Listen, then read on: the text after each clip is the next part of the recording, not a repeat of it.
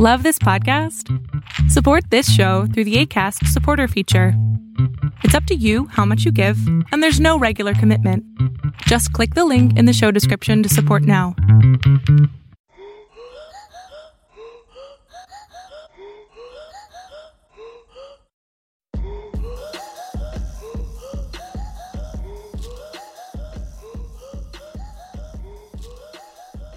Hi, welcome to another episode of Bleach Fest. Hello. Today, we're going to talk about horrifying, deadly pandemics. But first, how are you? How have you been? No, I'm great. I uh having a good time. I just turned 25. Mm. I uh, am an adult. Well, you've been an adult for seven years now. yeah, but it it hits different when you when you turn 25, I feel. When you're no longer a young twen- a young adult, Yeah. you're no longer I'm a, not I'm not in my a early young twenties. I'm not in my early 20s anymore. And you know what? It feels great. The forced smile, dear listener. The forced smile. No. The effort that goes into it. No, listen, okay, I had a little bit of anxiety about it, but at the same time, I feel like every person has an age that fits them just right. Mm-hmm. 63.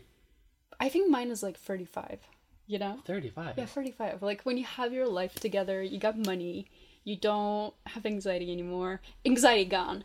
Mm, I'm, I'm uh, very confident that a lot of our 35 year old listeners will tell you, but that's not how it works. Okay, yeah, sure, but when you stop being 20, I think you or in You, your 20s you get a lot of money and you're, they cure you of your mental illness. No, stop. Stop. That's not what I mean. I just feel like when you when you stop being in your 20s, you start caring less about what people think and all that stuff. You stop you you sort of you get a renewed confidence in yourself and your life and your accomplishments and I'm really hyped for that. And you're basing this on Reddit. Reddit told me famously the most accurate source of, of news. let a girl dream. I will. Thanks. How are you? I'm okay. I have stress at work on my YouTube channel, but it's What's your YouTube channel? it's my name. It's Mia Mulder. I don't do medical history there. What do you do? I, God knows. This is not a promo show. I'll do my thing in the end. I'm sorry for trying to help you out. Okay. Well, today we're going to talk about The Spanish flu. speaking of like horrifying pandemics of last year and also this year. It is a new year after all. It is 2021. We're still in horrifying deadly pandemic, and so it's only appropriate that we talk about another horrifying deadly pandemic, mm-hmm. the the Spanish flu, as it is commonly known, or Incorrectly. or incorrectly, or as it should be known, the 1918 flu influenza pandemic. Correct. But Spanish flu is not really the correct term for it, but we might use it for simplicity because saying 1918 The 19 influenza, yeah. it, it's it's it doesn't really have the same ring to it. Um, so And like the Spanish it flu just doesn't roll off the tongue. doesn't roll off the tongue. And also, the Spanish flu is what people know it as. Yeah. It's not correct. We're gonna talk about a little bit about that soon. But it is, it is the name. Unfortunately, Mm, It's been in it, common parlance, it's been etched in history, and us calling it the 1918 flu is not gonna change anything. So yet, once once we once we force this podcast into the ears of every single person on Earth, and it will happen, dear listener, believe me. Maybe we can do something about that. Mm-hmm. But for now, we cannot. Um, so the Spanish flu, though, let's let's talk about it. What is the Spanish flu? Well, uh, it was a global pandemic, Mm-hmm. and it is it was one of the worst pandemics in modern history. Mm-hmm. If we talk about pandemics that we, as a modern society, will remember in terms of like news articles, Mm-hmm. photographs, things of that nature, things that seem close to us. It's not like the Justinian plague, which is so far distant to us that we have a hard time understanding really what it is. Well, the Black Death. We're going to make an episode about it, but we're not going to talk about that right stop now. Stop telling everyone our plans. I. It's, Keep it- It's called giving them something. They'll hunger for it. They they want it so much more. I promise you, they love you it. gotta keep the mystery alive. Add us on Twitter if you want the Justinian plague episode. Um, However, this pa- this plague, this pandemic, this influenza pandemic, lasted from February of 1918 Yep. to summer of 1920. Right? April 1920. April 1920. It was caused by the H1N1 influenza type A virus, and it um, It infected 500 million people, sure did. which was a third of the world's population at the time. Yeah. And it killed an estimate 50 million people. It consisted of four successive waves, the second of which was the worst. Something we can definitely not relate to in our current year and the current pandemic. And it disproportionately affected the very young, the very old, but also young adults, which is a characteristic of the virus um, that is highly unusual. Mm. And also very bad, as we will hear, for the so called economy. But let's- Economy? Economy. What's The- that? it's the most important part of society. The people dying, that's not that important. But as we know from the current pandemic, the schools and the markets must stay open, lest the line go down. Line must always go up. Remember that. But let's talk about the origins, mm-hmm. shall we? Let's talk about the origins.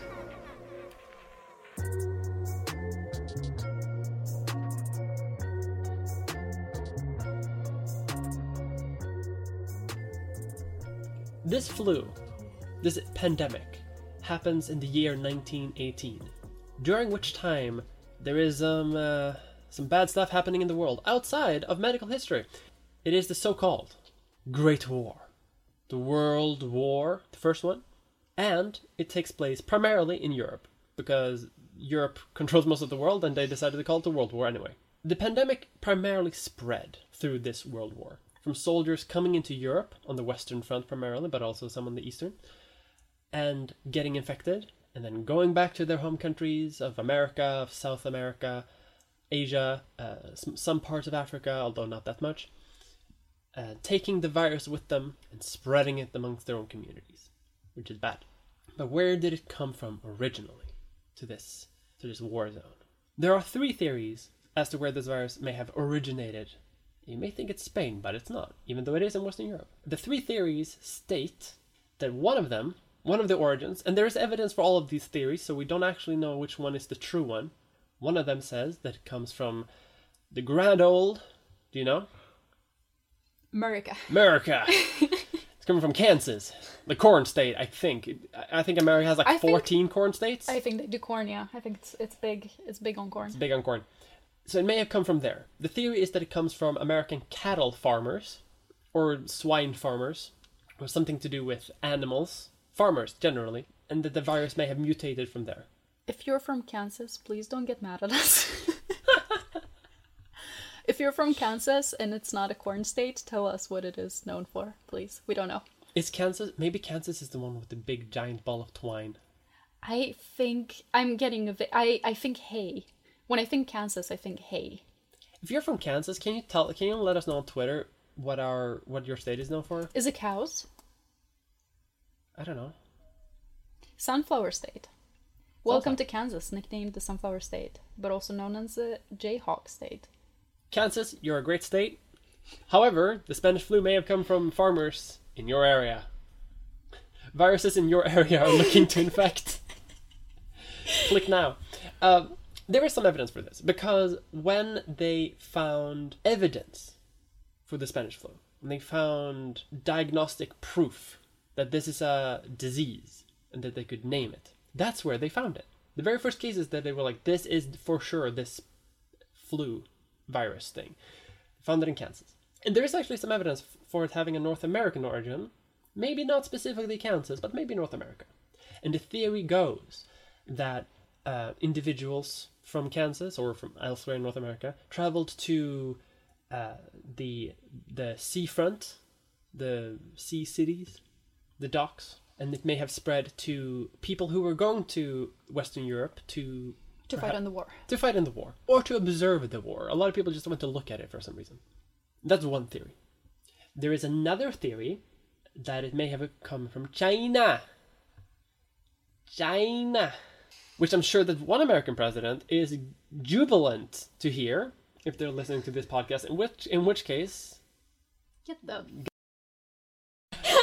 we have to bleep that. They can they can right off. Banned. Hope, hope you get impeached. As as at the time of recording, they they are still presidents. Unfortunately, however, it, the, the theory states that the virus may have mutated in China and spread to the U.S., where it mutated and then made its way to port cities and then to the Western Front, where then it exploded and spread. And both of these theories kind of hinge on America, so America may have may have had something to do with it. The third theory, though, is the one that has more theoretical backing.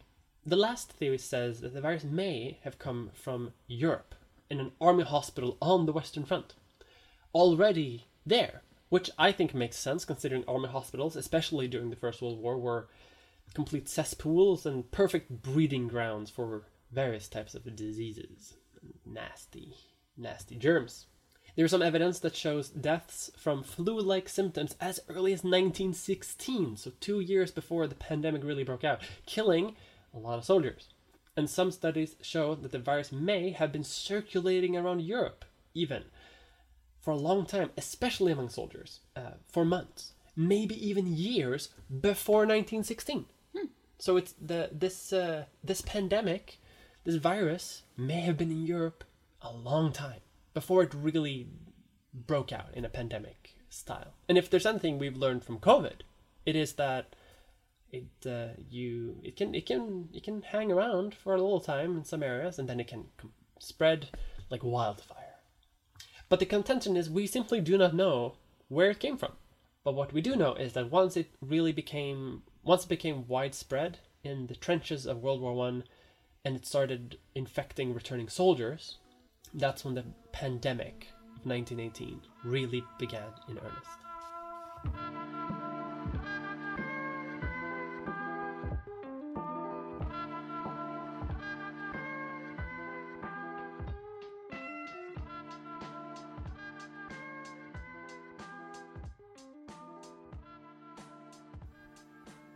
So, as we mentioned before, the H1N1 virus was the deadliest virus of the 20th century, killing an estimate of 50 million people worldwide. Uh, one thing that was really unusual about the virus was that it caused a high death rate among adults of ages between 15 to 34, which is really uncommon with viruses. Like, usually, viruses um, mostly affect very young and very old people because their immune systems are weakened or not fully developed. Yeah. So it was really weird that this virus had such high mortality rates. Um, it killed people so quickly, um, so violently, and it also affected young adults. Yeah. Um, Which is really impractical because the uh, young adults are, in macroeconomic terms, the backbone of like economy. They are the people who like are doctors. They're the people who work. You know, they are they are the people who like drive who the drive economy, the economy? really. So it, so it's it really has a- it's it was really inconvenient for sure. it's very inconvenient for the stock market. Line go down. Line go down. we can't have that. But um, but, but I'm saying is it's like also pretty scary because a lot of people in the current pandemic of COVID are kind of dismissing it a little bit because it only prim- well it, it primarily affects the elderly. Uh, pe- not realizing, of course, that like old old lives matter, and also that had circumstances been different, the the virus could have specifically targeted this generation's equivalent of millennials, mm-hmm. which is spooky. Yeah, it's kind of spooky to to know that had you been born a hundred years ago, Oh, the Spanish flu would have got me. yeah. Well, first with of, your with your eating habits, I I mean I know you well enough um, to to know that um, I eat primarily donuts and Red Bull. Mm-hmm. What is what? What is the 1918 equivalent of donuts and Red Bull? They had donuts, cigarettes, and cocaine. cigarettes, cocaine, and donuts. I was about to say I would probably have been drafted into the First World War, but that's not true because my heritage is neutral in the First World War. Anyway, Dark topic. Millions dead. We're laughing. Millions people are dead and we're laughing. I do want to say this, and I'm going to interject this into the podcast itself. We're laughing a little bit here. This is a very serious topic, but I think that it's important to have a little bit of fun. I agree with you. Otherwise, the doom scrolling is never going to end. Like we can be educational and we can be and we can be funny, or we can be educational and, and sad. I would rather be educational and funny if it's going to have like the same result. I think it's fine to to laugh a bit. Okay. I, th- I don't think we should laugh too much about COVID specifically because that's current. It's a little it's a little too soon. I think we can joke about the Spanish flu. Okay. But of course, the fact that the virus affected young people so severely um, has made it a very interesting virus to study and has led to people uh, wondering over the course of time, like what what what is it about this virus that What's is the deal with this virus? What's the deal with this virus? Why is it so? Let me know when you're done. And then So, this unusual characteristic, in addition to the severity of the virus, has led researchers over the ages um, wonder what is it about this virus that makes it so dangerous and so so contagious and this led to the virus's genome being sequenced in 2004 Um, 2004. Wow. it took a really long time Well, I'm, I'm well. I'm guessing it's hard to sequence the genome in Mm-hmm. 1918. yeah and remember that a lot of the um, I, I mean it was even hard to get a hold of the virus and this is actually part of the history that i'm going to talk a bit about like they had to to do a little bit of grave digging to actually find virus pieces that they could um, use as genetic material and the way that this happened was actually by a PhD student. and when I read this, I was shook because imagine that being your PhD project. like you are dig up the Spanish flu. Yeah. Isn't that wild? But it's genius. I can, I can, I, I know for sure that this PhD student like sat in a dorm somewhere and just like, oh, like since their graduate program, just like, oh, I'm gonna study the Spanish flu. oh, I'm gonna do it. I'm gonna dig up some bodies and I'm gonna sequence that genome. Anyway, listen. What if they got a bad grade? Idea great. Execution. Eh, But listen, okay, so so the virus was actually lost for decades following the pandemic until in 1950 this young PhD student who was actually Swedish named Johan Hultin traveled to a little village in Alaska called Brevid in the hopes of finding viral particles preserved in the tissues of uh, the people who suffered from the virus because I suppose I, I guess why they why he did it is that be- is because of the permafrost because he knew that the bodies would be preserved in the permafrost and he hoped that the tissues would be would just be still be intact and the viral particles would still be usable. that's genius. It's it's a it's pretty good. Because I was like, oh, well, I, I don't know about you, dear listener, but I was like captivated. Like, where is this going? Like, why is why is he going to this village? Like, like digging up. Couldn't you dig up graves in like France and stuff? And then I. It's genius. Had to be up north. It's actually there's a thing. I don't know if this. Uh, uh, Tom Scott made a video about this for a while ago. A fellow YouTuber about uh, an Arctic village that is like a full town. I think it's in northern Canada where you're not allowed to die and be buried in the same town because of the permafrost. Because your body never decomposes. Because your body never decomposes. So you actually have when you die, you have to pay a shipping fee to Mm. get your body carried somewhere else. Because if you have any sort of viral particle that today may be fine, we have Mm-hmm. Yeah, no idea what's going to happen. like, It would get preserved and then might cause a pandemic Yeah. in the future. like if That's- the if the if like if the common cold, for example, is preserved and then a thousand years in the future it's it's cured, and then it somehow becomes lethal or something, then that could cause devastation. So mm. for some for this reason, they're not allowed to bury do you their know? dead. Do you know that's an that's actually a huge cause of worry these days because of climate change. Yeah, The permafrost is melting, and mm-hmm. all the viruses and bacteria that we have not been exposed to ever mm-hmm. are getting getting released in the atmosphere. So I saw a news story not too long ago about researchers like looking at like recently exposed um, woolly mammoth flesh mm-hmm. in Siberia that had never been exposed to air bec- before because of permafrost and stuff like that. But now, due to climate change, was it being exposed and was rotting, and they found like ancient worms that had that don't exist anywhere today, and, and that were waking up. That after thousands of years, they were like starting to do you mean like a little bit. intestinal parasites, or what do you mean? I don't know. What kind of worms? Tiny worms that they were wiggling around in the Like, uh, flesh. Probably parasites. Yeah. Some sort of parasite, which to me is terrifying because this to me is the thing, the movie, the, the thing. yeah. If if we if we if Arctic researchers one day send out one frantic message and then all communication stops, we're not going back there. We're leaving them. I'm just saying, this is how you get the thing. But okay, banter aside, let's take this back to the Spanish flu. So this guy, this PhD student, like I said, so he hoped that the permafrost would have protected the virus particles. So he had to ask for permission from the village elders, and he had to excavate the uh, burial mounds in this village. And so he obtained four samples of lung tissue as well as the intact body of a little girl, still wearing a blue dress and red ribbons in her hair. Morbid. Who died of Spanish flu, I'm assuming. Or had Spanish flu. The the text doesn't say. They just got a body for just- fun. They got some lung particles from the virus, and, And, then they, they just they got also they found body. they found a body. It was cool. She was wearing a little dress. This She is- still she was still wearing a little dress. She was wearing ribbons in her hair. Come on, it's cool.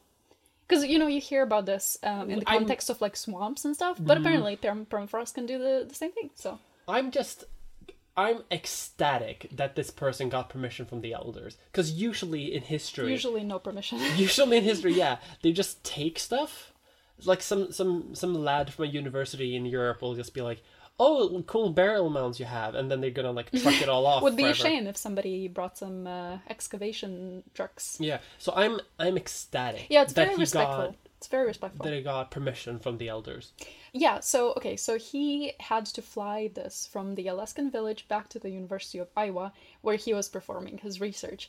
And apparently so the plane had to make multiple stops in mm-hmm. order to refuel. I think back then planes had to do that when was this in 1950. oh ah, okay And so he had to refreeze the samples using carbon dioxide from a fire extinguisher. So Which to- again is brilliant. I I just love the creativity and the just the freedom that people had back then. people could do science however the fuck they want. Yeah, it was- I just think it's so so silly though, because like he has to stop here, and just. I think it's great.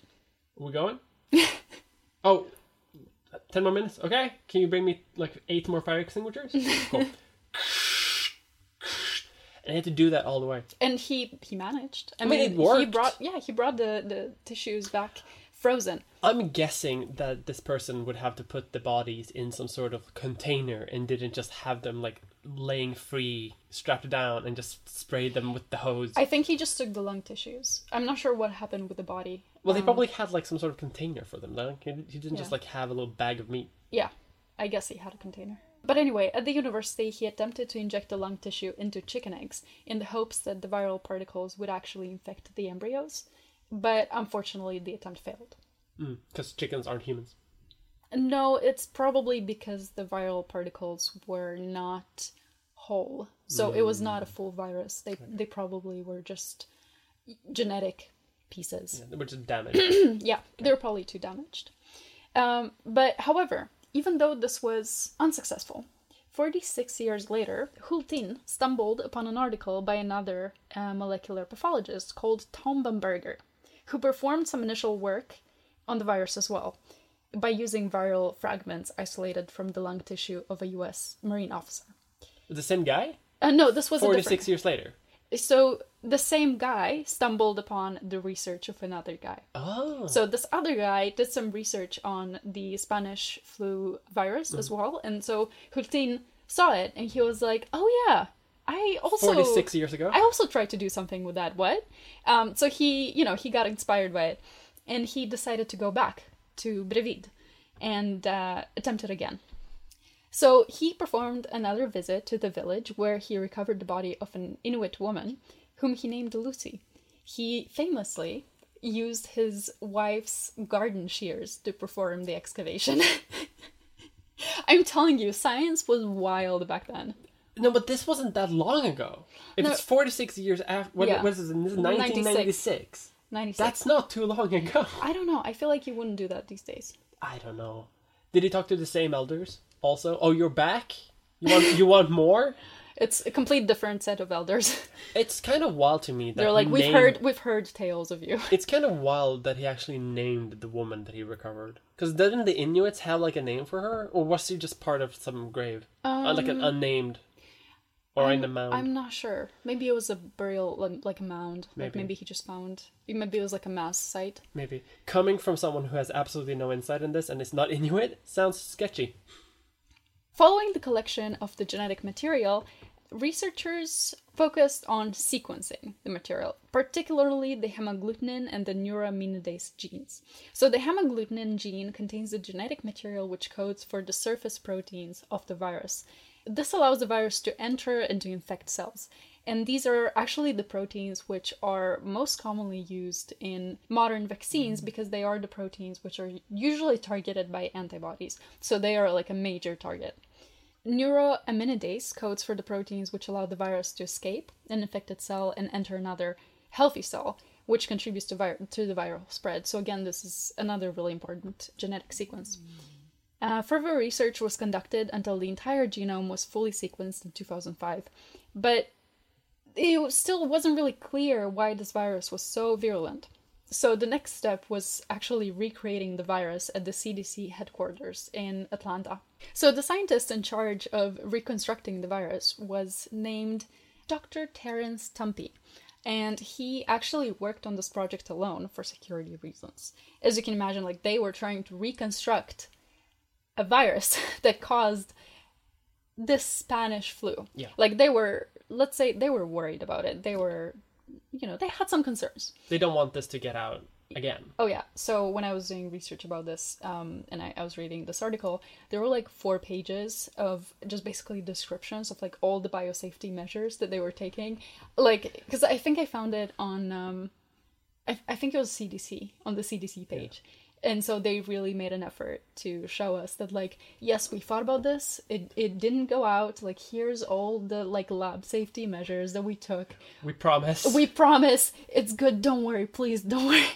Um As we all know from The Walking Dead, the CDC uh, center in Atlanta has a self-destruct mechanism Mm-hmm. that can blow it itself up and burn everything inside. is that for real? I have no idea if it's real, but it's in the, it's in the Walking Dead. oh so of course it's real Yeah, the documentary The Walking Dead when they go to the CDC center in Atlanta and it burns everything everything inside. it. Yeah, but so he worked alone on this project, and he was only to work on the virus after hours. Um, after everybody else had gone home, so he was by himself in the building, just like doing his little lab work on the virus. Every day he's going to work on his stupid little virus.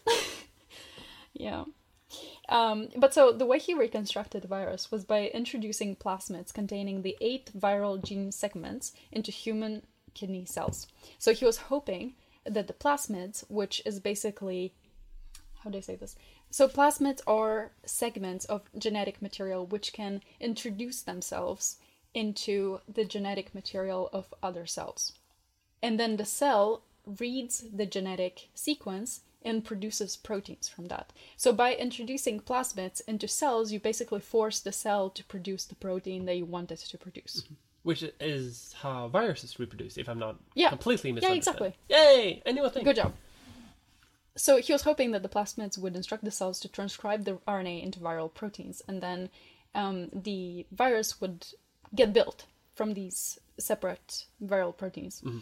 In July 2005, he finally succeeded in creating the virus. To announce it to the rest of the group, he sent a mass email saying, This is one small step for man, one giant leap for mankind, and everybody knew what he meant. That's cute. It's, it's cute, right? It's cute. really cute. I like I like that he is he he's known already like within his workplace for like Yeah, because I I think just really want to remake the Spanish I flu. think no, because I think everybody was asking him. Everybody was like, everyone wanted to know probably. yeah, he was the only person like working on it. I guess there was you know some secu- like he was a bit. It wasn't like a secret, but I think everybody just were, was really anxious to see it come to fruition. So And I'm guessing Um, a lot of people like they didn't want too many people working with it. yeah, Like exactly. and maybe they didn't need more than one person to I mean, I think it would have it would It have helped to have multiple people work on it, but I think they just chose Yeah. to keep it safe. especially since it's such a deadly virus. Oh, I mean even today flu viruses are horrifyingly dangerous. Mm-hmm. Well, it depends on the strain, but Well, I mean can be. this strain is bad. yeah, this strain is bad. So the next step after the construction of the virus was to conduct studies involving mice and human lung cell lines in order to establish a bit more clarity on the virus's ability to replicate and cause disease in the host. So the way that they did this was by using recombinant viruses. And the way they did that is by taking um, regular influenza viruses that were genetically engineered to contain certain genes from the Spanish flu virus. And basically, what this means is that they wanted to. Um, it's basically like making Frankenstein viruses. I'm trying to like explain, like I'm trying to out- put this they in put basics. together parts. They put together exactly. So they they wanted to um, basically break the Spanish flu virus down into its components um, because they weren't really sure yet which of the virus's components was the one that was making it so virulent and so contagious. Which so is the bad part. Which is the yeah, was the bad it. part. So they wanted to uh, take it apart and then um, They put it back together in many small parts. enhance the regular flu virus with um, with each part of the the bad virus. Um, it goes without saying that the virus was very contagious and severe. So you know these these tests do not they they uh, they kind of emphasize what we already knew. Uh, for example, Spanish flu bad. Spanish flu bla- bad. For example, four days after infection, the amount of the Spanish virus found in the lung tissue of infected mice was 39,000 times higher than the control. That's bad.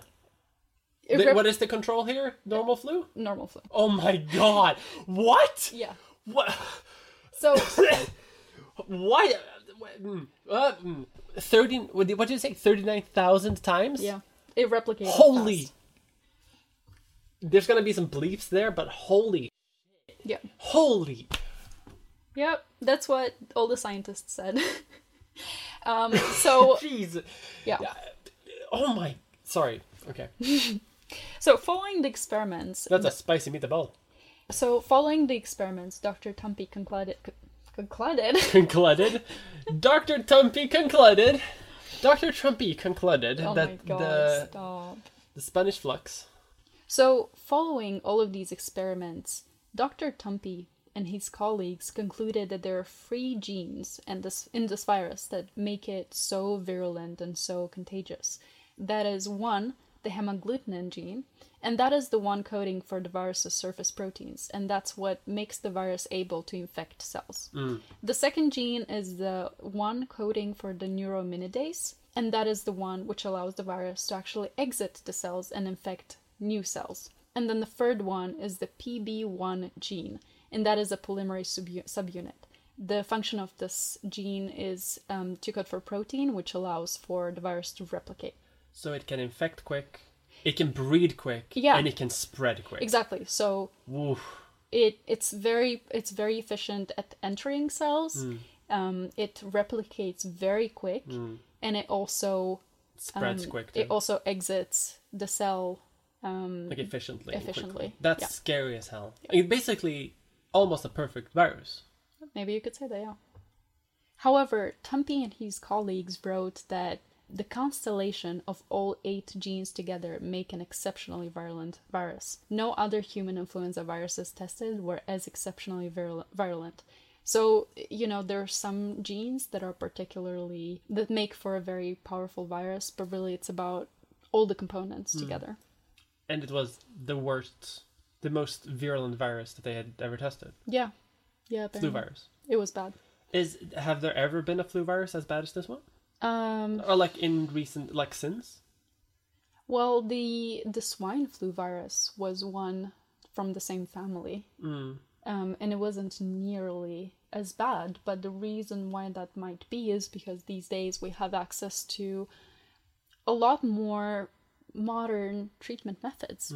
Like, for example, sure, the virus killed. I mean, the virus caused inflammation in the body. They, I mean, it really, it really, ca- it caused a lot of tissue damage, and the virus itself was definitely a very powerful pathogen. But the reason why so many people died was also because of secondary infections, for example, pneumonia. And back then they didn't have antibiotics, so those secondary infections um, could not have been cured. So a big part of why the virus was deadly was that it not only was lethal on its own, but that it like reduced the person's. You mean It so- made people susceptible to other exactly. diseases as well. Exactly. Which, yeah, which again in World War One trenches, bad news. Yeah. Okay, so now lastly, do you want to know why the virus affected young people disproportionately? Yes. So, this is because of a phenomenon called cytokine explosion. And basically, the way this works is that when the human body is being attacked by a virus, the immune system sends messenger proteins called cytokines, which recruit different kinds of immune cells. Um, because the immune system is very complicated and different kinds of immune cells are responsible for different aspects of the immune response. So, the cytokines' role um, is really to recruit different cells and bring them to the site of infection. Yeah. So all of these different cells come in and they're aggressive. So a lot of these cells release chemokines, for example, which are basically destructive proteins. And if you have a lot of these chemokines being released at the site of infection, that means that some tissue is going to be damaged and that's just that's just part of it like Yeah. that's just something that happens when you become infected but if you have if you have these cytokines recruiting more cells which release more cytokines it kind of creates like a positive feedback loop which means that in the end you're going to have a lot of like local tissue damage. And this is why people ended up having weakened bronchial tubes and lungs which cleared the way for bacterial pneumonia. So they had a lot of like tissue damage um, and this was especially common in young people because their immune systems were so strong So it's a bit like a burglar invading your house and Mm-hmm. you're shooting them with a rocket launcher, thereby destroying your entire house in the yeah process. basically like basically you're shooting holes into your walls and yeah maybe you're gonna get the burglar but you're also gonna end up with a messed up house With them at the house. so in so it's end actually kind of better to have a weak immune response in some cases. No What? it just uh, honestly it was just kind you you got messed up in In different ways. in different ways so this really. virus just says, "Hey, screw you. yeah No, yeah ma- basically no matter who you are or your age group, die." yeah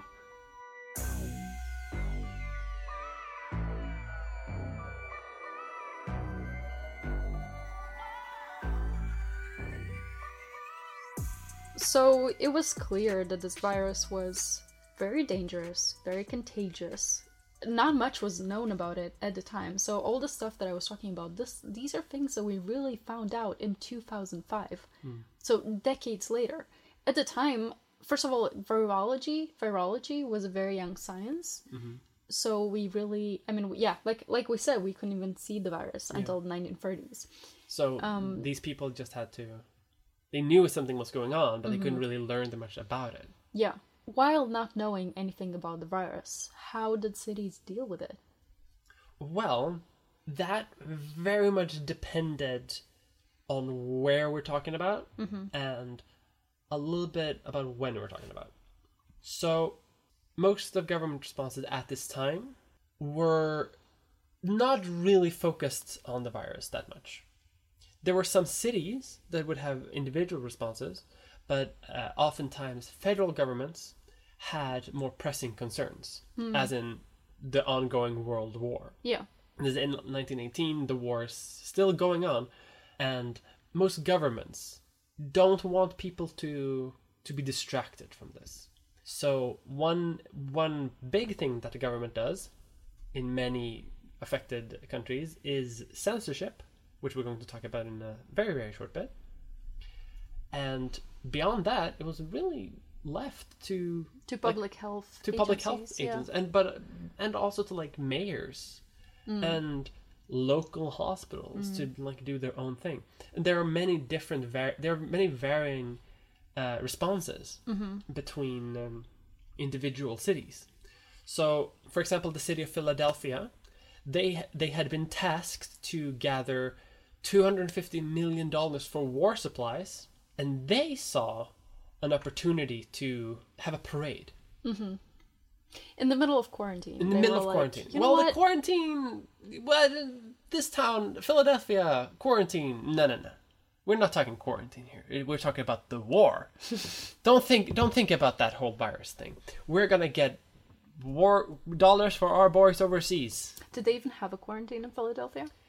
No, No. not during the pandemic. And this is something that really, um, this was um, something that was a bit controversial because the Spanish flu hit Philadelphia on September nineteenth, 1918 from sailors who were returning from Europe.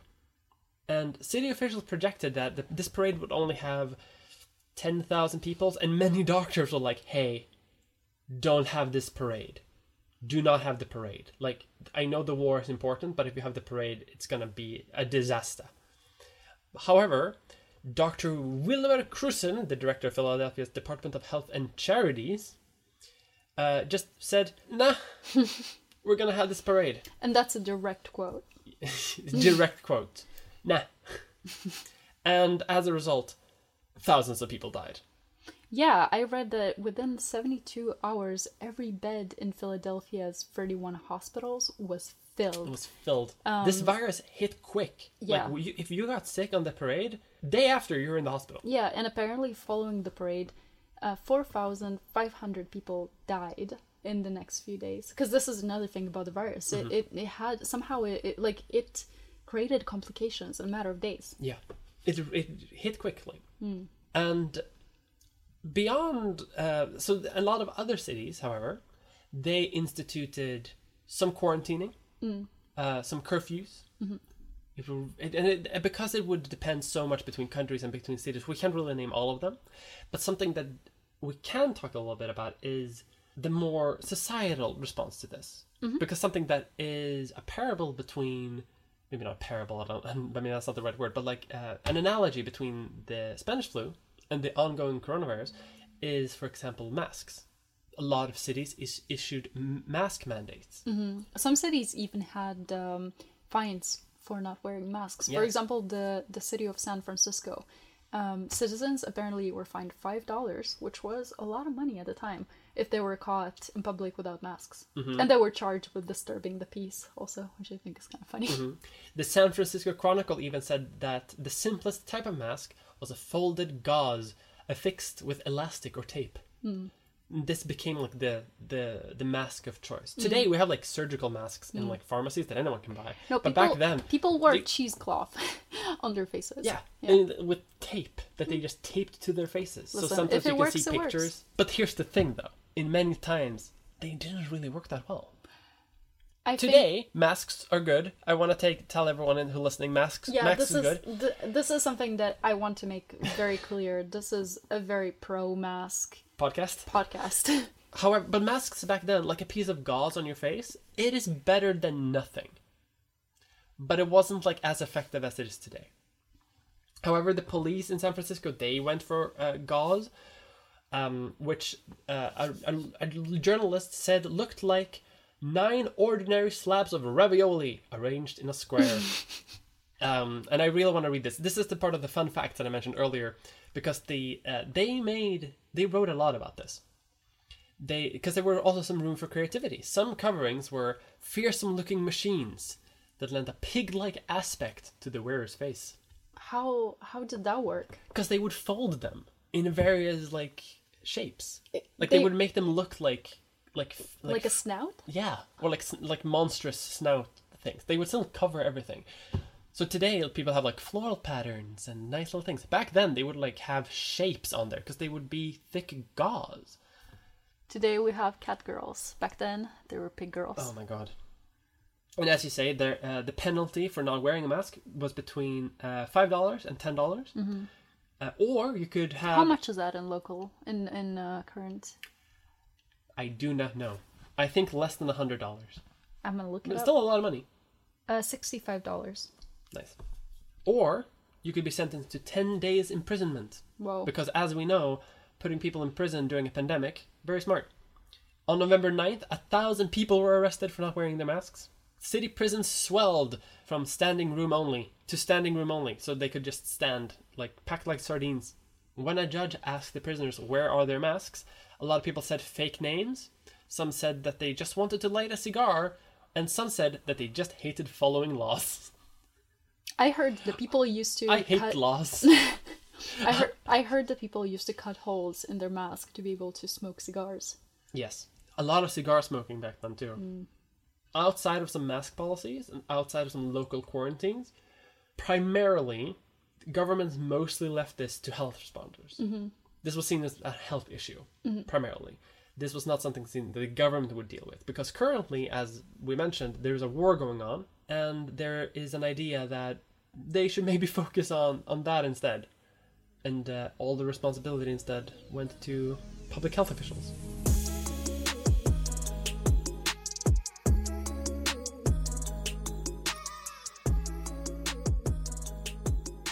But the governments were involved in some way, weren't they? Yes. Despite not wanting to deal with the pandemic, they had other priorities when it comes to the war, for example. Mm-hmm. So the way they dealt with the pandemic was to cover it up, basically as much as possible, to mm-hmm. censor it. Mm. And why was that? Well, when you're in a state of total war, in a, in a world war, you want your entire economy, you want your all of your citizens to be focused on winning that war at hmm. any price. Hmm. You don't want to divert resources, you don't want to uh, you don't want to distract, and you don't want morale to fall Yeah.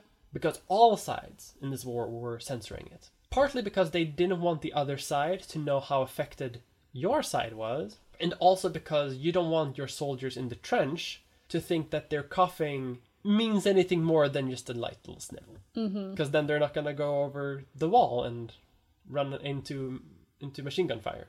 And for a large part, this was for morale. But a consequence of this was that there wasn't that much of a response otherwise. There wasn't a lot of public knowledge about the pandemic because of the censorship for a long time. Many people thought that because my newspapers aren't really reporting on this pandemic, it's probably not happening here as much. Many uh, public leaders wanted to downplay the dangers of it. Many wanted to compare it to the seasonal flu. Mm-hmm. Can't relate to that.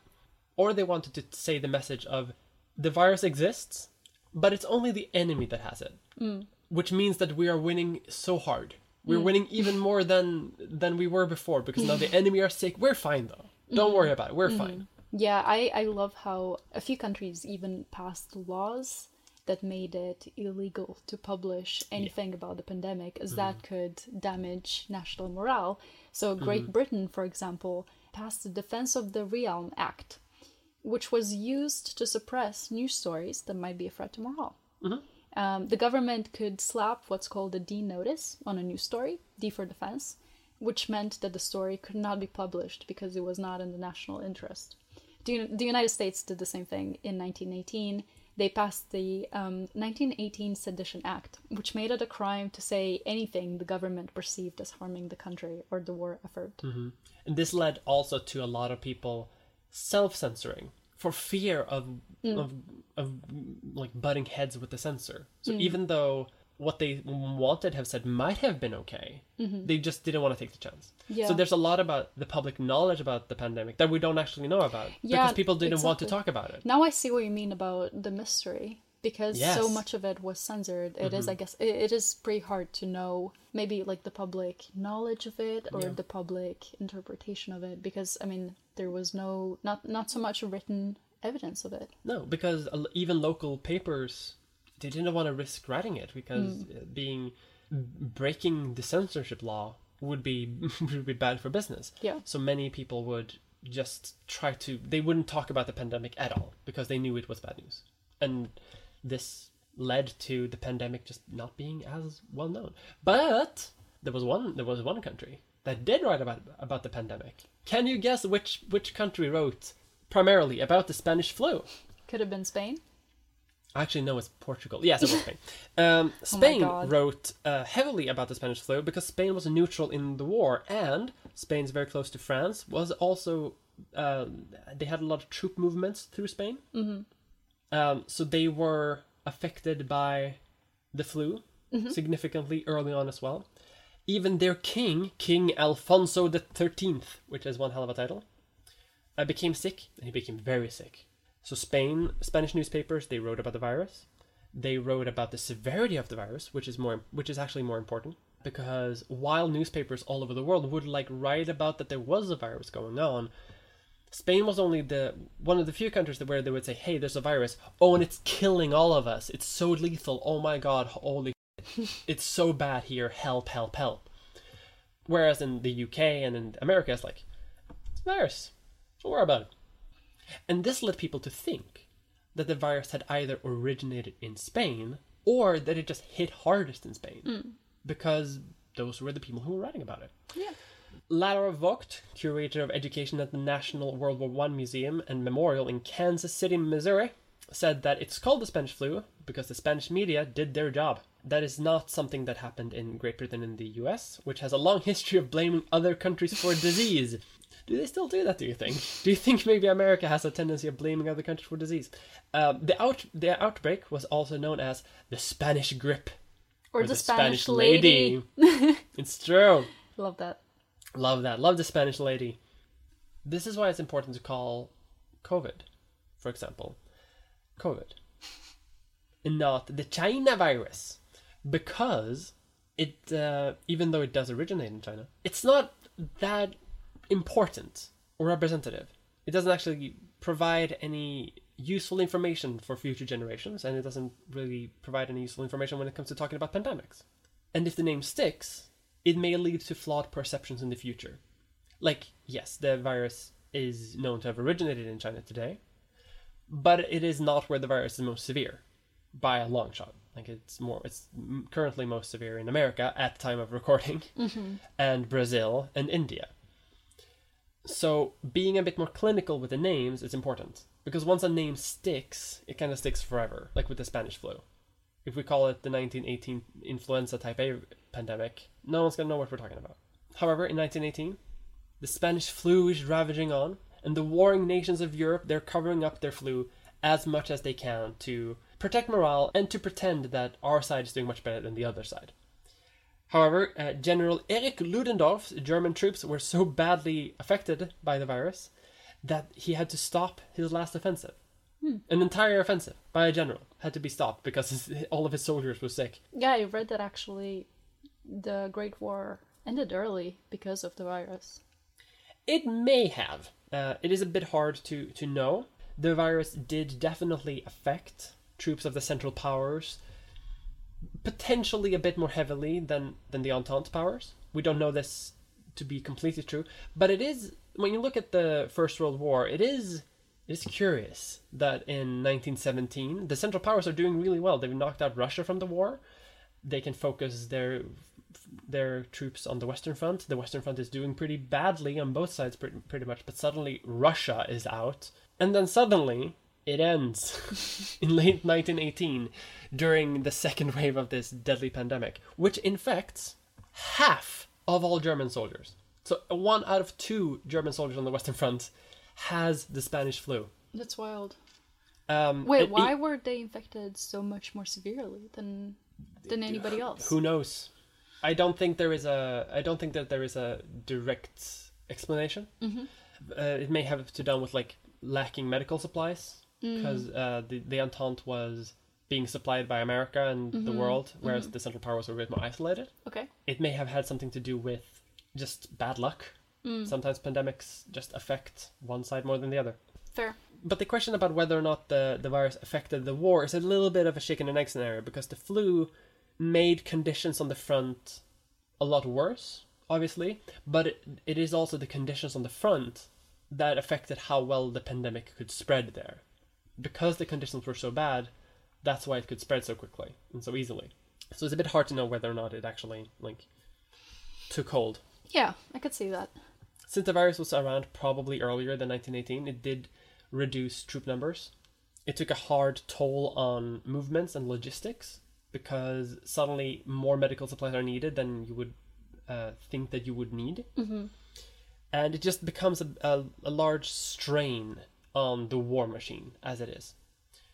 But we don't know how much it tipped one side or another. It could have it could have benefited one either side, but it probably didn't make things easier for the generals, I guess, to say. History.com uh, talks about how the Army Medical Department recognized that the threat posed to US troops, and they would urge officials to stop troop movements, halt the draft, and quarantine soldiers, something that you can imagine that generals do not want to do mm-hmm. in this war when they want to send everyone over to die as quickly as possible. Mm-hmm. Even Woodrow Wilson, President Woodrow Wilson, said like, "Nah, nah." Direct quote again. Don't care. Pandemic go. The only the only real measure that the uh, Wilson administration did to halt the main source of the virus was to reduce occupancy on troop ships by fifteen percent. Mm-hmm. I Did can- not work. Yeah, I can imagine that didn't do much. Didn't uh, change freaking anything. Uh, the And this was this was from this was after like intense pressure from from public health Yes. authorities and doctors Yeah. and journalists just being like, "Hey, you need to stop these you need to transports do something." entirely. They wanted him to stop the transports entirely and quarantine the soldiers when they got back. Mm-hmm. And all he did was like, I guess we'll just have fewer people We'll just on have boats. We're still gonna 15% fewer yeah, people. we're still gonna send all the young people over Mm-hmm. In tight tight ships. as you can see, this did not work out that well. At, at the end of 1918, uh, 45,000 U.S. troops had died. Uh, no, uh, no one knows how many people they probably spread it to before they did. Some historians have suggested that the pandemic was so devastating among uh, the warring nations that it probably hastened the end of the war, like I mentioned. The nations declared an armistice on November 11th, which is when the pandemic was peak bad, one of the worst things.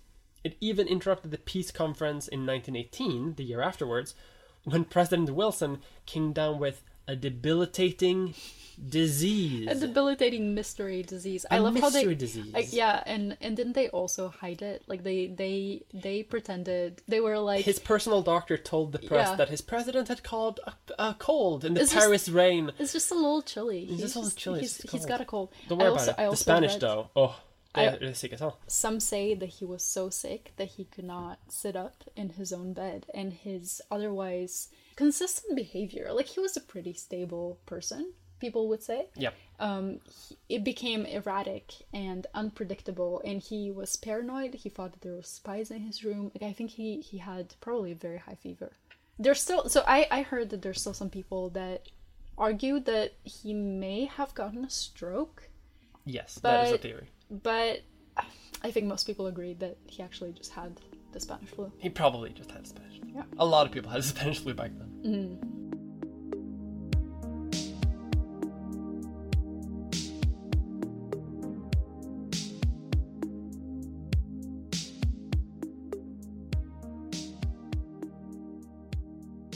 So while people are dying on the front from Spanish flu and bullets And mustard gas. and mustard gas, how And is- trench foot. Oh god, transfer. How is the response at home? Because the government is censoring primarily. The government Yeah, the government. want people to the think government about this. response is censor. Um, the government isn't really involved in the public health response. Hmm. So, so really, it's up to the public health agencies to deal with the pandemic. The good thing about it is that they actually had a fair amount of power and authority due to past sanitation and vaccination programs. The influenza pandemic did challenge that a little bit because previous like previous methods that they, that they were used to and that they thought were going to work did not really work. Um, this is not. so, a, this is not your daddy's pandemic, baby. yeah, so so they got a little humbled by the pandemic. They got humbled. They had a slice What a of phrasing. they had a they had a little bit of a slice of humble pie. In the terms of 50 million people dead. Yeah, they were not prepared for an event of this size. Like, I feel sorry for them. Not to mention that the fact that public health agencies were not the size that they are today. There was no WHO. There were like a few guys in a building, free nerds in a building with two, glasses. two boys sitting in a building, five feet apart because the Spanish flu. yeah they were they were a few guys uh, in a building but they were not prepared for an event of this size. Mm-hmm. They did not have antibiotics. They did not have a vaccine. Yeah they didn't even know if this was a virus was this a bacteria was it what, what was this? So it's really you know i i um i feel for them. Mm-hmm. However, they did know that the pathogen was spread through the air. So, which which was good. It was a great start in mm-hmm. an effort to control contagion. Uh, what they did was they banned public ga- gatherings, and many public institutions were closed. Which Can I, can I say a fun fact about this? Sure. Because they knew because because they knew this, a lot of like New York apartments today have like really wide radiators because they're meant to be operated with the window open. Mm-hmm. Like you're, they're they're so wide and they get they get so hot because you're meant to have the windows open to like ventilate super much because they were built during this time. fun fact. Mm, fun fact. As we said earlier, uh, the severity of the implemented regulations really varied from place to place, and it really it really just depended on what the local public health agencies decided. Yeah. But the local doctor wanted. In the United States, there was a committee of the Ameri- American Public Health Association, which issued measures to limit large gatherings and prohibit non essential meetings, which meant that basically, like saloons, dance halls, and cinemas would be closed. They prohibited funeral gatherings, which, Something's that's happening today with COVID. yeah, because they were deemed non essential. And, um, you know, must have really suck to not, e- not even be able to Yeah. say goodbye to family members. Yeah. But when you think about it, it is something like in in this grand scheme of things, like it sucks, but it is for the better. Like you don't want to you you do want to pay respects to the dead, but you also don't want to create more dead. No. But look at this though. Churches were allowed to remain open. So the committee believed that uh, minimum services should be conducted, and I guess they this this was probably another way to maintain morale. Um, I guess allowing people to congregate Like in order to minimally in order to like pray for better times. I guess this would this really helped people. So I suppose it makes sense. Yeah. Not only is half your family off in Europe to fight a war, half the village half the village is dying from the Spanish flu, and the saloons and cinema are closed, just like today. So it's like to, it's like last year but worse. At least we have internet. At least we have a Netflix to like spend our time with. Yeah. Uh, one thing that I found is that streetcars were thought to be a special menace to society A special menace. because they had poor ventilation and they were crowded and unclean. Is that? I, oh, I wonder if the Spanish flu may have may have played a part in the elimination of the streetcar. Because like after after this era is like when they start being phased out and being replaced with like cars. Hmm. Maybe you should look into that. Yeah, I want to make an episode about architecture sometime on my YouTube channel. I kind of want to make that one here too, but it doesn't really work into medical history that much because I love streetcars. We can talk about it. We can talk about it. Are they a menace? Streetcars. Are they a They're menace? they're coming on your street silently and electric. Streetcars on my street. It's more likely than you think. um, anyway, uh, the committee also encouraged reduced hours in stores and factories in order to prevent overcrowding. So this was all in the United States, and compared to other countries, the regulations in the United States were pretty severe. So, like in in Britain, for example, they were a lot milder. Like they limited music hall performances to less than three consecutive hours and required a thirty minute ventilation period between shows. So it's you know Yeah. they they they had something, but it was it wasn't, wasn't really much. I'm guessing that a part of this is because the UK at this time is like doing is like even more focused on the war than America. Is. Maybe. like America is in the war, but they see it as like an overseas problem, and they can like maybe focus on it a little bit more. Mm. Like they don't have to. Do, meanwhile, the UK is like their full attention is on the war. Yeah. So they don't they don't even want to recognize it. Maybe I'm I'm I'm speculating here, but I'm thinking that's. I'm liking the theory. Um. I also just like to trash on the UK. Age long tradition of my people. okay, but listen to this. In Switzerland, theaters, cinemas, concerts, and shooting matches were all suspended, And shooting matches. Oh no, the Swiss they love their guns. and it led to a state of panic. you They- do not want to piss off the Swiss. yeah, they. I. I just. I love it. They couldn't handle it. They, were couldn't like, handle it. Oh my god. Yeah. You. I'm trying to emulate a, This a is Swiss worse. This is here. worse than the pandemic. Give me the virus. Just I, give me I'll- the right. I need take- to shoot my guns. I need to, to be sing my uh, sing my uh, yodels Is that where they sing the yodels? Is it in the Alps. Yes. Huh. So they sing it in northern Italy, Switzerland, Austria, and Germany. You know, this podcast is teaching me that I know a lot less than I think I do. Well, There's is- all these like facts that are coming up. They're like, I don't know. Did you also know that the Swiss love their guns even today? I did not Mm. know. a, all a lot of people in Switzerland own guns, and they they still have like shooting ranges as like a big activity. Moving on, Yes, a very controversial measure was the closing of schools. Have we heard this before? well, I live I- in we both live in Sweden where Schools have not been closed. they've never been closed. It's well, not I been a think big deal I here. think The people controversy over here. sixteen do uh, have Yes. like online education. I think everybody lot- under sixteen still goes to school. It's wild. I Yeah, because kids are immune to all viruses and diseases. It's wild though. I, you know, I try I I try so hard to be good and to avoid um, gatherings and I wear a mask and everything, even mm. though it's not mandatory. And then I go to the bus stop and there's like a group of like 10 teenagers just hugging and giving each other piggyback mm-hmm. rides and like Just licking each other's licking faces. the inside of each other's mouths. Mm-hmm. And it's like, are we living in the, like what do you turn 17 and suddenly you don't do that anymore? Like I'm I'm sorry, but I'm salty. Yeah, you should be salty I am salty. Hey, Sweden, amp up your pandemic response. We're dying here. Not a Oh joke. God, I want out. So the closing of schools was a topic that was very controversial. Mm-hmm. In Britain, they closed public elementary schools. In France, students with any symptoms in their siblings were excluded from school. In the United States, however, school closures were not as widely accepted um, As it is today. as it is today. So the, the Public Health Committee debated its value, uh, questioning the effectiveness of closing school against the loss of educational standards. It was controversial to close schools, much like uh, much like today, unfortunately.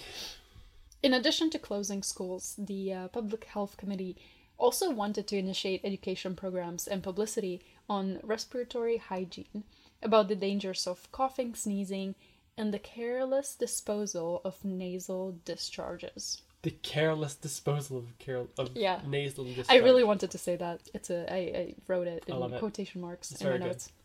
Um, so this the, they aimed to teach people the value of hand washing and you know sneezing in the in your in the in the armpit. pit. Not it's not armpit. It's like the pit of your arm. But it's not an armpit. it's not an armpit. Do you know what I mean? Yeah, in the your in the arm bend in your arm fold. in the bend of your arm. Yeah. In your arm bend. Um, Something that people stopped doing after this, and we had to l- relearn last yeah, year. we had I.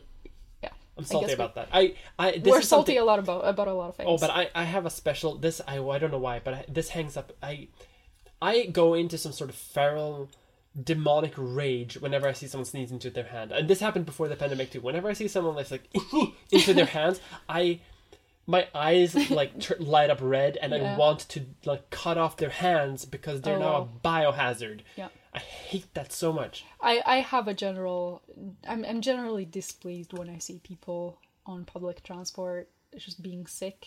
Mm.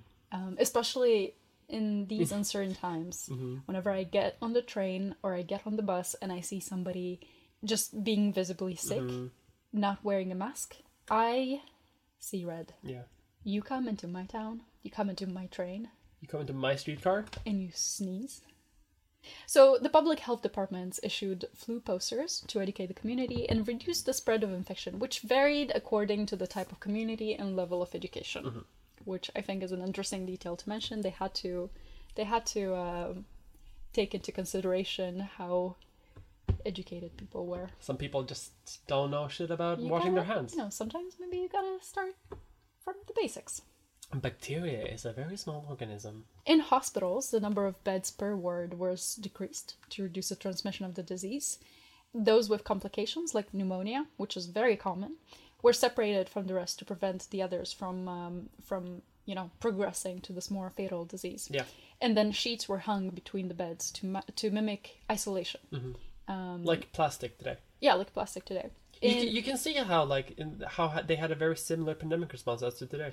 I think it's so interesting. Like reading this, it's it's like whoa, we're Yeah. still doing this, and we're still struggling with some of these aspects. Like really, we're Still we messing did, up with giving we're- basic exactly, protection for exactly. healthcare I- workers. A hundred years later, we still was- haven't figured out that You- people need masks. You know, it was it was actually a little surreal to read about this. Like it's been a hundred years, and Mm-hmm. we really haven't learned our lesson. No, Gotta say, and we never will. That's the nature of the species we call that. man. Don't say that. But but they came up with disinfection. So a key aspect of prevention was the use of disinfection and sterilization methods. Not that kind of sterilization. um, so all bedding and rooms in hospitals were to be periodically disinfected to kill pathogens, and and naval ambulance trains uh, were washed down with a weak Izal antiseptic solution. Izal, Izal, I have no idea what this word is. who knows? Drain cleaner.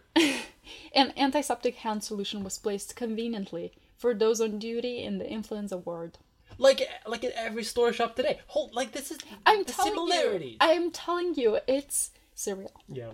And then we go to masks. So they uh, they did have mandatory masks in some cities. Mm-hmm.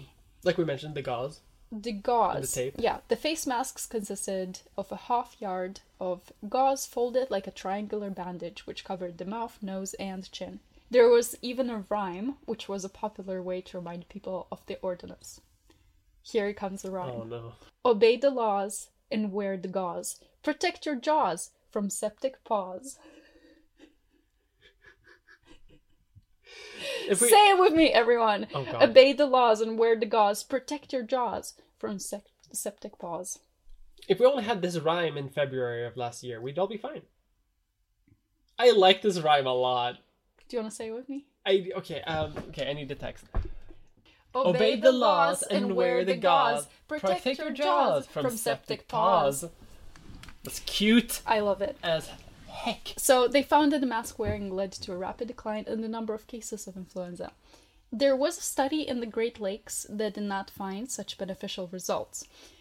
However, masks were often homemade and they were made from like gauze, they were made from cheesecloth. People didn't really have access to like surgical masks or at least like commercially there there weren't really any like commercially available masks that we know work. Maybe some of these studies, maybe they analyze like samples that were using masks that maybe just weren't as efficient. Mm. It's it's real it's hard to know with these studies, but overall most studies agree that mask wearing did prevent the virus from being mm. spread. At least a little bit. And on that note, can I come in and talk a bit about the anti mask wearing movements of the same day? Please be my guest. So there was something called the Anti-Masked League that was uh, that was being formed, and it was formed by many people.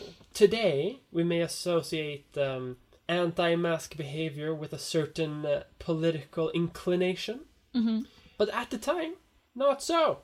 Uh, masks at the time was often seen as like hiding your you see you hide your face, and many people were skeptical of their efficiency.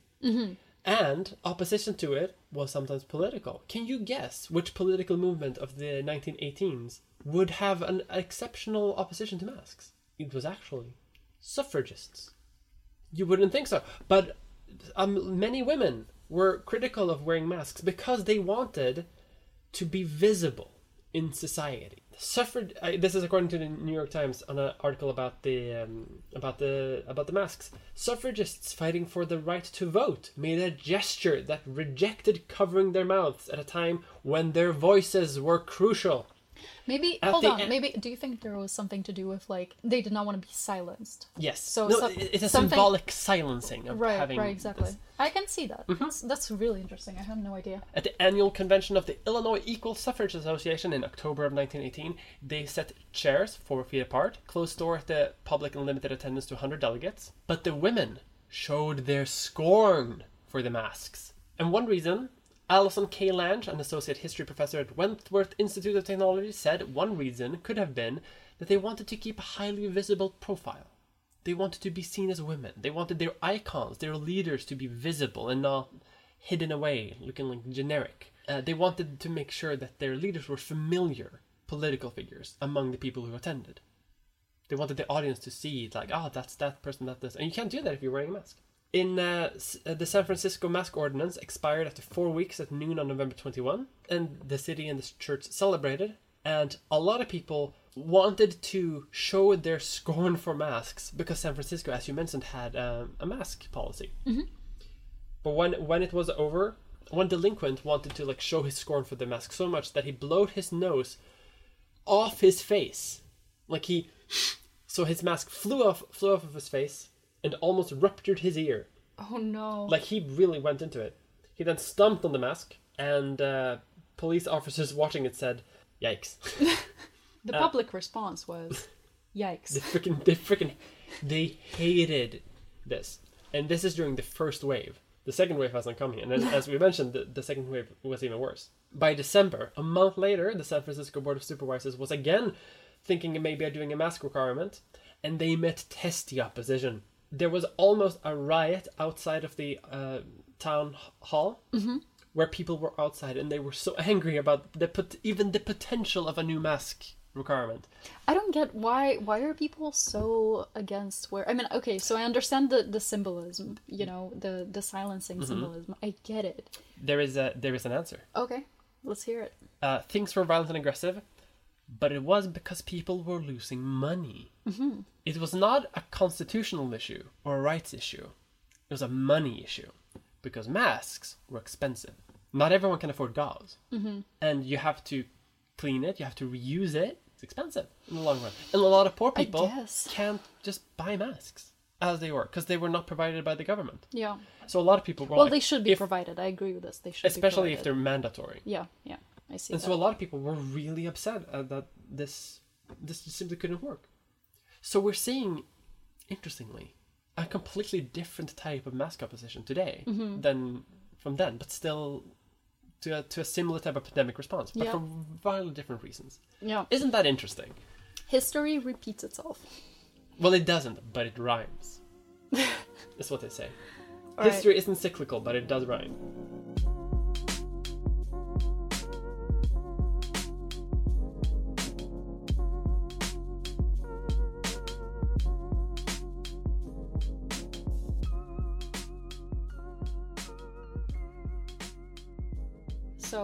We've been talking about this pandemic for for a while For a while. I've got We've edited out maybe three quarters of this podcast. We've been recording for eight hours. I'm sitting. I'm sitting. I'm looking at my computer. We we've been talking about it for two hours and twenty eight minutes. Which Oh. to you is maybe minute 42, hopefully, something like that. If I'm wrong, We'll see how we edit this. we're But- tired. But but okay. So it's it was it was a big deal. It was a big global phenomenon. Mm-hmm. You know, there was a war going on. People were dying like flies. Mm-hmm. How is the the economy faring? Well, of this? course, this is the most important part of any of any discussions about any pandemic. We need to think about the market. Well, the market wasn't actually that affected. Mm-hmm. The economy wasn't actually that affected by the virus because remember, it's a world war going on.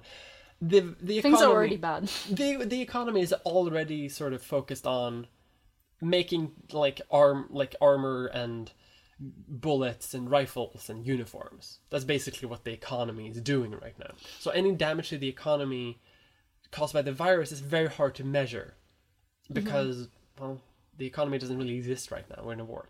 We're mm-hmm. making we're not making consumer goods. We're not doing a lot of that. We're currently doing war material. So th- so it's hard to know how the virus impacted the civilian economy because the civilian economy doesn't really exist at this moment in a big uh, in a big way as it does when it's peacetime. Yeah, I guess. I guess. I, I mean, I you know, I'm not a historian, but it seems that people would be. Well, if if I had to guess, I would say that like civilian economy would be like almost frozen. Like Yes. people wouldn't really be buying much other than, you know, basic necessities. Yeah, it was Yeah. basic necessity, like and a lot of rationing. Like uh, Mm-hmm. if you could avoid using up materials that could be used for the war, then you should. So uh, so they it was very much on like on break. So it's kind of hard to measure the impact of the virus itself on the economy because the the war had already like devastated the economy. But what we do know is that quarantines, for example, slowed down uh, stores that were open, cinemas, as I mentioned, um, saloons, etc. These type of institutions couldn't really go on as easily because they can't be open all the time. A bit, a little bit like people talk today about like how restaurants are struggling because of COVID. Some communities were harder hit than others. The economic impact or like the societal impact could be devastating depending on the size of the community and the size of the economy. Because the virus did kill a lot of young adults. And young adults are the people who do a lot of the work, a lot of the labor. So many communities were completely devastated. The impact of the virus would affect society to a level where couldn't operate as much anymore. We have and I guess I guess that's why, to Yeah. go back to the censorship part, that's that's also why they censored Yeah. because if people knew of the extent of the virus, they would just stop working, and then war production would and war cease. production would stop slow down. The economy would probably crash even more than it Yeah. already is. Yeah. It's like they really wanted people to keep going to work. Yeah. Otherwise, you're not getting you're not you're going to get less bullets for the front. Yeah. Today we have advanced logistics and trucks and everywhere, and we're in peacetime, obviously. But in those days, if your milkman doesn't come to your house to give you milk because got he's milk. sick, you you sucks. you don't got no milk anymore. Get your own milk. No, you can't, because you don't own a cow, and there's no cow near you. Get to know a cow or a new milkman. You can't. The, your milkman won't come because he's sick with with the Spanish flu. He's dead because the virus killed mostly young adults, or a lot of young adults, and it coincided with the First World War, where many young adults would be drafted into the military, where many young men would die. It affected much of outgoing economies. Men were also a bit more affected by the virus than women because men were also more outgoing. They would like go around and mm-hmm. be social. Women mm-hmm. would stay home more, mm-hmm. which meant that they died more. And because men did most of labor in those days, economy is even more impacted. Uh, because men, as we all know, like to go out and interact, lick their faces of their friends, while women stay at home with like two friends. That's how it works.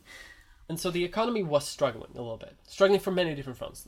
Partly because they were not doing civilian material, and also because like workers are dying Yeah. because of the Spanish flu and staying home, uh, or they're being sent off to war. It's hard for in- industries to get workers at a good rate, and it's hard for them to sell the things that they need to the people who are, are remaining. But you know, one industry that is doing great during this time. There's one industry that is thriving during this pandemic The cheesecloth industry. The American healthcare industry because this is the beginning of the really like industrialized American insurance and healthcare industry. And it is thriving during this time. In America and in many other countries as well, healthcare at this time is still primarily private. Uh, hospitals are also mostly private. So insu- health insurance salesmen, they they go around and be like, "Hey, weird uh, virus, huh, from Spain. Do you want to buy some insurance in case you get sick? You won't, obviously, because things are going weird. Do you want to buy some insurance? And then they'll sell, sell insurance for everything, that, but it doesn't cover the Spanish flu. Oh, no. Something like that. Like they will be like, it's a general health insurance, but not for the Spanish flu, because that's in Spain. It's far away. But people are getting sick, so that's weird. You should get health insurance. A lot of people going to hospitals, obviously, getting saddled with medical debt that they cannot afford. So at least in the very end from this, uh, the healthcare industry is reporting record profits, and some bureaucrat who like owns stock in various uh, hospitals that forces the poor to to pay for basic healthcare during a pandemic, they made some money. So you know, it's impossible to say whether or not this pandemic was bad or not. Obviously, after this and the Second World War, uh, most countries who have sense decided to have a healthcare system that doesn't actually punish poor people. But there are still analogies to make here to America, where still a lot of people are being forced to pay exorbitant amounts uh, for their own basic healthcare during a pandemic. Yeah. And that's the economy.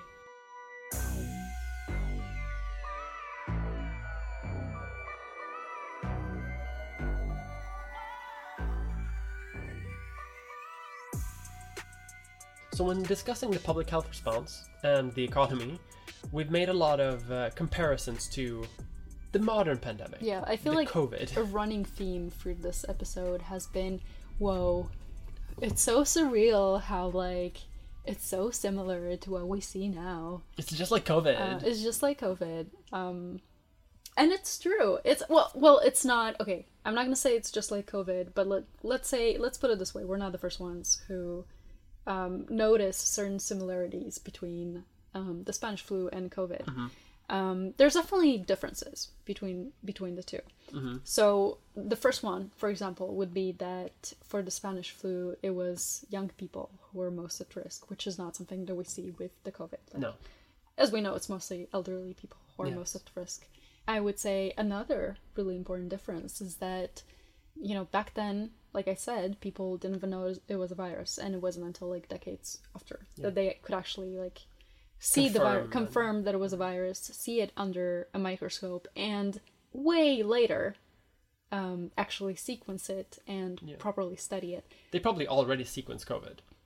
Yeah. Oh yeah. Like months ago. month like you know within the first month Yeah. of of um, the virus becoming um, widespread they sequenced it and it's it's honestly been so impressive how much of an organized effort the the, the study of the virus has been like it's it's it's Because we been have so like big cool pandemic responses now. We have like yeah overarching health organizations. but it's been so cool to see you know i i i, uh, I i'm educated in biomedicine and so i was still working at a lab at my university when this whole thing started, and I remember how cool it was to hear that all the virology labs in my university dropped everything that they were doing and started started working on on COVID. Hmm. And I just think it's so impressive how how much of an organized effort we had in the face of COVID, which is not something that could be said about the Spanish flu. It would be hard to imagine how how COVID would have impacted a time like then. Hmm. I mean, it is a, it is a different virus from the Spanish flu, but I'm also thinking like, 'cause if the Spanish flu hit today, we would probably hit handle it a bit better Yeah. than than, than they did. Yeah, like the sure. swine flu happened in what two thousand and nine. yeah, which and, is a similar strain to the Spanish flu, and, and we did it when the, we Yeah. handled it fairly well. Um, Yeah. I'm thinking COVID would probably have been rough. One thing that I managed to find during research about this about the Spanish flu was that in 2013, and I think this this isn't a direct comparison with COVID, but I think it's apt. Mm-hmm. In 2013, the AIR Worldwide Research and Modeling Group they characterized the historic 1918 pandemic, and they estimated they did some calculations to see how a modern pandemic might affect the world as it is today. Mm-hmm. And this was obviously before COVID. So mm-hmm. now we have the real world experience and also this model. now we got the the free trial. The, oh my god. And this and this uh, institute, this group, they estimated that a modern Spanish flu event would uh, probably result in life insurance losses. They start with this first for some reason of uh, approximately twenty billion dollars in the U.S. alone, with roughly one hundred and eighty-eight thousand to three hundred and thirty-seven thousand deaths in the United States. COVID is doing worse than this. Uh, and I just I just think it interesting that like even though we have the data from the Spanish flu, and even though we've learned the lessons, and even though we've made models on a similar type of event, and people have predicted that probably a coronavirus will break out, like people knew that a coronavirus would break out, maybe not COVID. where a, a, a viral pandemic would break Yeah. out. Despite this, we're still We're we're we- still we're very we're dropping the ball. Yeah, because I'm just thinking like in with the similarities of the pandemic responses when we talked about it being a very local thing this is something I, I feel like we can see in America where like various states will have widely different responses to the pandemic. Yeah, um, and even within Europe like a lot of European countries did lock down very hard. Many Scandinavian countries locked down fairly hard. And then Sweden just didn't get the memo. I'm, I'm wondering if we do understand the gravity of the situation now of a pandemic like the Spanish flu, or if we're just still a bit incompetent, or maybe a bit arrogant in our abilities. I think part of it is arrogance, but also we just don't want to see the line go down. You know, speaking about economy, I mean, this economy. is this is, is I mean, it's just the argument that you keep hearing over and over again. You gotta protect the economy. even the fact that you know despite seeing how bad censoring censorship was Mm. for the pandemic back then we still today Yeah, you know the united states has we know that it's been um, hiding the real yeah. numbers Like uh, Trump has been like downplaying the severity of the virus for a long time. yeah, and Uh, trump is not the, the health one administration took over the data from the CDC, Right. And suddenly, and suddenly, the infection numbers started dropping off. Yeah. Even though deaths kept going, so fudging the numbers there probably. yeah And there are some criticism of China, for example, that they didn't like disclose the severity of the thing Mm-hmm. of beforehand. So that's censorship on like in their part for potentially sabotaging some some response early on. yeah exactly It's unclear how much of that is true though, but that's because China doesn't really give out a lot of information to the rest of the world. Another like difference between this pandemic is probably how just the world existed like because the the world at that time the majority of travel that's going on then is the war which is why the pandemic really Yeah, took its hold in that's Europe. That's how it really spread. Yeah exactly. Whereas today it's more travel related it's spread primarily by planes. People getting people are going on their planes and they're going to other countries and with the virus they don't think they, they don't know that they're sick and then they're spreading it. Yeah and i wonder like whether i wonder whether uh, city density also has something to do with it probably like cities today are way more dense than they, than they were back then and also the virus is affecting like primarily uh, like densely populated areas and countries but also wealthy areas and countries because there is a because those are the people who travel a lot like i remember early on in, in the pandemic where people were the early outbreaks in Europe, they would be at ski lodges in the, Yeah. in the Alps and Yeah. in, and Italy, tourist resorts, resorts really. Like that's where people would go and they would spread it around with their with their other people there. So back then, like if you wanted to travel somewhere, you went on a boat. if there hadn't been a war on, And it wasn't your choice. well, 1918. You can you can still travel by yeah. choice Okay. um, if you're a man, and um, If you got money. if you got money. Now it's so much easier to travel for more people, and like wealthy countries travel so much more than people traveled back in those days. So that's probably something that is helping this pandemic really spread.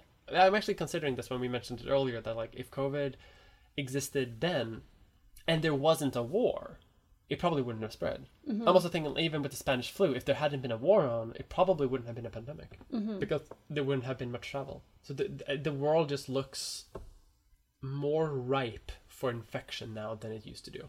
I, I guess one thing to take away, a dark thing really, from the Spanish flu lesson is that we didn't really learn that much. How much do you think we're going to learn from from this one?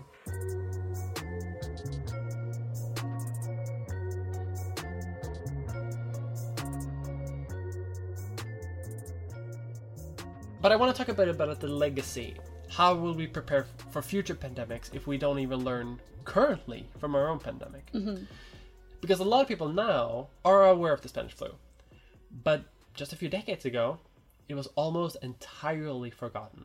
Most people had no idea what the Spanish flu was. Very, very quickly after the Spanish flu was um, was dealt with, it became forgotten. Probably as a result of censorship. Uh, and the war takes up a lot of mental energy. Like if you're gonna remember one thing from 1918, it's gonna be like the war. And people just don't want to remember times when things were awful. Yeah. you don't I- win a you, you know you don't win a war against a pandemic. You just sort of like bleh.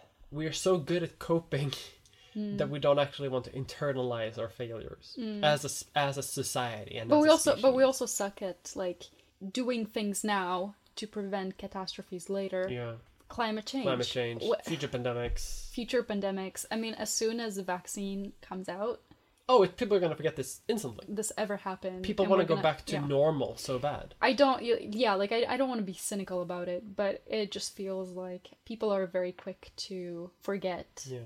The things that may happen, and I feel like the COVID pandemic is almost like I don't want to say it's a good thing, but it's a it's a very real reminder Hmm. of what the world might look like if we don't change the way we interact with nature, and you know we don't change the way that society functions. there might be a little cause for hope there because Mm-hmm. after the 19 pan- 1918 pandemic a lot of countries did like they changed their healthcare systems to become more open to more people they became they were starting of the welfare state began in some areas. It took took a second world war to really kick things going but hopefully we don't need two world wars to make us be- realize that maybe we should uh, change the way our world works. We're ending this episode as a sort of like summary on pandemics in general, and we've done some comparisons to COVID, but there's not like an end to this story. Because we're like in a we're in a pandemic right now. It's not over, and we're gonna have pandemics in the future, almost Right. guaranteed. So there's not a conclusion here. Yeah, it feels a bit unsatisfactory, and I really wish I could have like a you know a definite conclusion, Yeah. some some some words of like optimism Yeah. to share with you or Well- to to um Well, I'm guessing that that is the like masks are good. masks are good. Wash your Sure. hands. We're hoping for a vaccine soon, and I hope that you know there's this new strand of of COVID Mm-hmm. in in uh, the UK and also recently in, uh, Sweden. Mm-hmm. Let's hope the well, and the vaccine is supposed to still work. Yeah. Even against that strand, let's hope it doesn't mutate further. Hopefully, vaccines are being rolled out well. Yeah, We hopefully they're gonna amp up production. yeah. And I hope that everybody's. We hope that everybody's staying safe. Hmm. We hope to be out of it soon. Wash your Um, hands. Wash your hands. Stay at home if you can. I guess it won't be the last pandemic that we experience, but Unfortunately, unfortunately not. I, I don't I don't fully believe it, but let's hope that we learn something Mm. from COVID. So that's our episode on the Spanish flu. Yeah. A long one.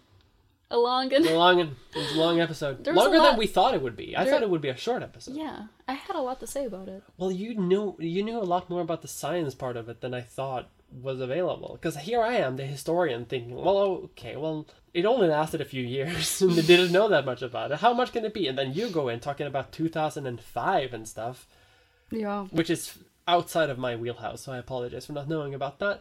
But it's very interesting history about it, though, and it's interesting how how people dealt with it. Yeah. And it's uh How did it go away, though? How did this pandemic stop? yeah, I mean it kind of just tapered off, right? Like some people got immunity to it, Mm. other people died, and then the rest were just kind of protected by herd immunity. So, So, it was um, over as quickly as it started. So basically, the worst case scenario, because like there's, it just kind of um, infected its way through the world, mm-hmm. almost like COVID. Yeah, but the problem with COVID is that immunity is very low. But it's been a fun episode, despite Yeah. its dark and dystopian outlook on the future, and yeah, uh, for sure. the fact that we can't learn anything, and millions of deaths and war, stonks go down, um, health industry up though, so you know, Rich people got richer though. rich, some rich people got a lot richer. So Thumbs up. thumbs up, Um, ever the optimist. Right, but no, I had a lot of fun recording this, and I hope that it was a fun episode to listen to yes, um, as well. if you like listening to this episode, you can actually we have a Patreon now, Yeah, we do, and uh, and we have some patrons. and we have some patrons, which we didn't think we would. we have. didn't think we were gonna have, and we were we are so thank you to everybody Thank who you. is supporting this podcast. We'll start really, shout outs and thanks after the end of your first month. So yeah, you have to actually be a patron for a month, and then then rewards will start rolling out. Yeah. But thank you to everyone who enjoys our podcast Mm-hmm. enough to support. It really means a lot, and it uh, it tells us that you want us to keep doing it. So Yeah. that's great. You can follow us on Twitter, on twitter.com slash leechfestpodcast. Mm-hmm. You we're on Spotify.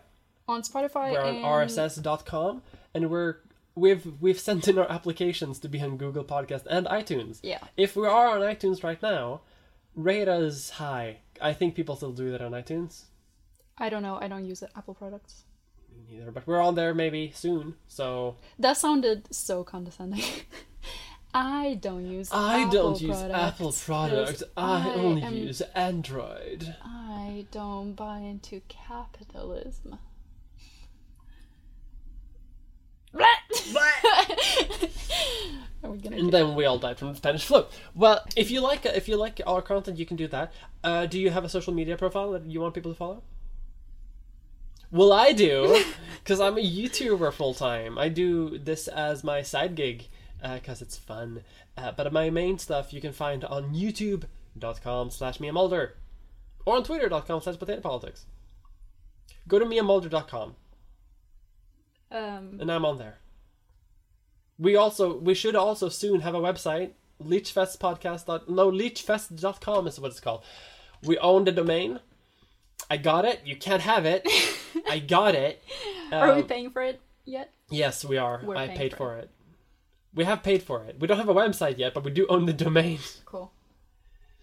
So uh, if you're listening to this and you go to leechfest.com and you find something there, cool. There's probably nothing there yet though. Once again, thanks for listening to our podcast. Stay safe. We Where- still don't have an outro phrase. Stay safe. Wear a mask. Um, No, we need an outro phrase. This is this is good banter. But we, keep, We'll- keep this in the pocket. This is a good banter. We, we'll find an outro phrase One day we'll find an outro phrase.